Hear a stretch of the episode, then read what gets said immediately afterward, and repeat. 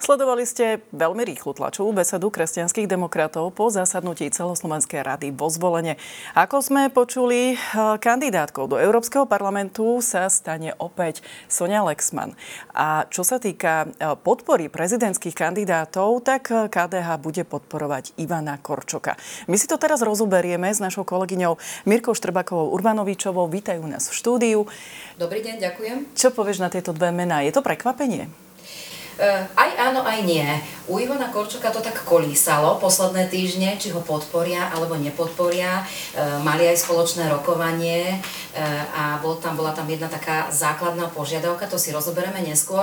A čo sa týka mm, Miriam Lexman, tak tam je v podstate taká istota, že ona je aktuálne europoslankyňou a, a v podstate bolo tak viac menej aj také nepísané pravidielko, že Miriam bude zrejme pokračovať v tejto svojej misii v Európskom parlamente a v podstate každá tá strana chce mať zastúpenie aj v Európarlamente. Je také logické, že ešte zvažujú aj ďalšie mená. Počkáme si teda, aké mená to budú. Ja už len podotknem, že áno, je to Miriam Lexman, nie Sonia Lexman, ako som povedala pred chvíľočkou, to bola naša bývalá kolegyňa. Uh, prejdeme teda k Ivanovi Korčokovi a čo sa týka teda tej jeho uh, podpory uh, do prezidentského kresla. Je to také, dalo by sa predpokladať, že to takto dopadne, lebo predsa len KDH malo v minulosti také rôzne postoje, ani tam, ani tam. Videli sme to už vlastne aj počas, prezi- uh, počas parlamentných volieb, respektíve po nich, kedy sa vlastne koalícia rozhodovala rozhodovalo, že či tam bude KDH, nebude a tak ďalej. Či pôjdu oni e, s Pelegrínim, teda s Hlasom a s e, Ficom a teda Smerom, alebo nie. A teraz znova ešte nedávno e, povedal predseda hnutia KDH Milan Majerský, že nevylučuje ani podporu kandidáta Smeru a Hlasu, teda Petra Pelegríneho, nevylučuje ani Korčoka a tak ďalej a tak ďalej. A rozhodli sa teda práve pre toto.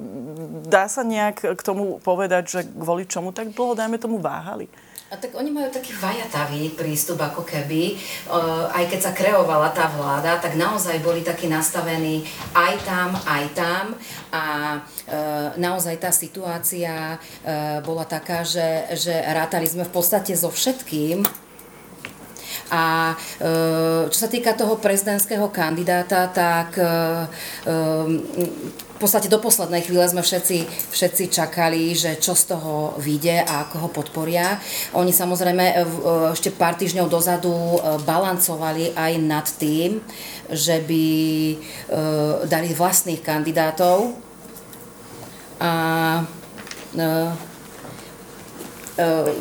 v hre bola práve Miriam Lexman a, pra, a práve spomínaný William Karas. No a Uh, Nastal nám tu nejaký technický problém? Nie, to ti len pripnul uh, kábel, nič sa nedeje. Čo sa týka, čo sa týka ešte Ivana Korčoka, s ktorým mali 7. februára stretnutie, Milan Majerský, je niečo, na čom sa nedohodli, respektíve na čom ešte si povedali, že v budúcnosti dajú nejaké ďalšie stretnutie, lebo hovorilo sa práve o tých partnerstvách registrovaných, že tam by chceli ešte priamo nejaké stanovisko Ivana Korčoka. Oni keď definitívne zamietli, teda, že nebudú nominovať svojich kandidátov, tak tak e, otvárali ako keby tú možnosť na možné rokovania. Oni stále hovorili, že s každým demokratickým kandidátom budú rokovať. E, s tými desiatimi kandidátmi to ešte nestihli, ale Ivan Korčok bol v centrále KDH. Tie, to rokovanie trvalo e, približne dve hodiny a naozaj tam zaznievali také požiadavky, že teda radi by taký razantnejší postoj očakávali tým, že je to konzervatívna strana od Ivana Korčoka k registrovaným partnerstvám rovnakého pohľavia. E, Ivan Korčok viackrát hovoril, že on je veriaci, ale takže sa zastaví v kostole len na také veľké sviatky a nejako e, také jasné stanovisko v tejto veci nedal. E, a potom rokovaní samotnom to ani veľmi nechcel špecifikovať, e, keď odchádzal z centrály KDH, takže ten vývin, či sa ešte niekde stretli, nebol nejako medializovaný ani zverejnený, či tie rokovania pokračovali, ale e, evidentne došli do nejakého vzájomného konsenzu tejto konzervatívnej strany s Ivanom Korčokom, e, keď sa rozhodli ho v tých prezidentských voľbách podporiť. Práve o Ivanovi Korčokovi a Petrovi Pelegrinim sa hovorí, že to budú práve tí dvaja kandidáti, ktorí sa ocitnú v tom druhom kole a teda v tom finále. V prípade, že by sa to nestalo, dajme tomu, čo sa týka pána Korčoka, aj keď je to veľmi ťažké teraz predpokladať, je možné, že by KDH potom podporilo nejakého iného kandidáta, keby sa nedostal ten ich? No, v prípade KDH si myslím, že aj možné by to mohlo byť. Práve sa vraciam k tomu kreovaniu vlády, kedy to naozaj vyzeralo, že e, miestami, že by boli ochotní s Petrom Pelegrinim e, sa spojiť do nejakej formy koalície. E, otázne je, že keď už teraz dali Ivanovi Korčokovi podporu v tom prvom kole, čo pri Ivanovi Korčokovi a Petrovi Pelegrinim je v podstate viac menej vysoko pravdepodobné, že oni budú v tom dueli druhého kola. Keď už teraz mu teda dali tú podporu, podporu e, prišlo by mi už také, ja neviem, e, asi už nepreskočia na toho druhého kandidáta a asi teda už ostanú pri ňom. Asi by to bolo aj také férovejšie a správ, správnejšie a myslím si, že KDH takto myslí, že si budú potom Ivana Korčoka podporovať aj v tom druhom kole. Stretol sa KDH ešte aj s inými kandidátmi? Viem, že tam okrem Ivana e, Korčoka bol ešte aj Patrik Dubovský, historik, ale skôr sa asi stretli ani nie tak z ich iniciatívy ako Áno, bolo to viac z, z jeho iniciatívy a jeho popudu. On ako keby e, vyhľadával tie rokovania so stranami, lebo hľadal podporu na svoju e, prezidentskú kandidatúru, ale nakoniec e, tam nevyšiel nejaká podpora alebo nejaká taká garancia zo strany KDH voči tomuto kandidátovi, takže on vlastne kandiduje sám. Ale to rokovanie naozaj prebehlo. Otázne je, že či budú ešte teraz už asi rokovania skončili, pretože keď už sa rozhodli pre konkrétne meno, oni ešte e, uplynulé týždne, posledné dva, hovorili, že sú ochotní s každým z tých demokratických kandidátov rokovať, ale v tejto chvíli je už asi po rokovaniach rozhodnutie definitívne padlo.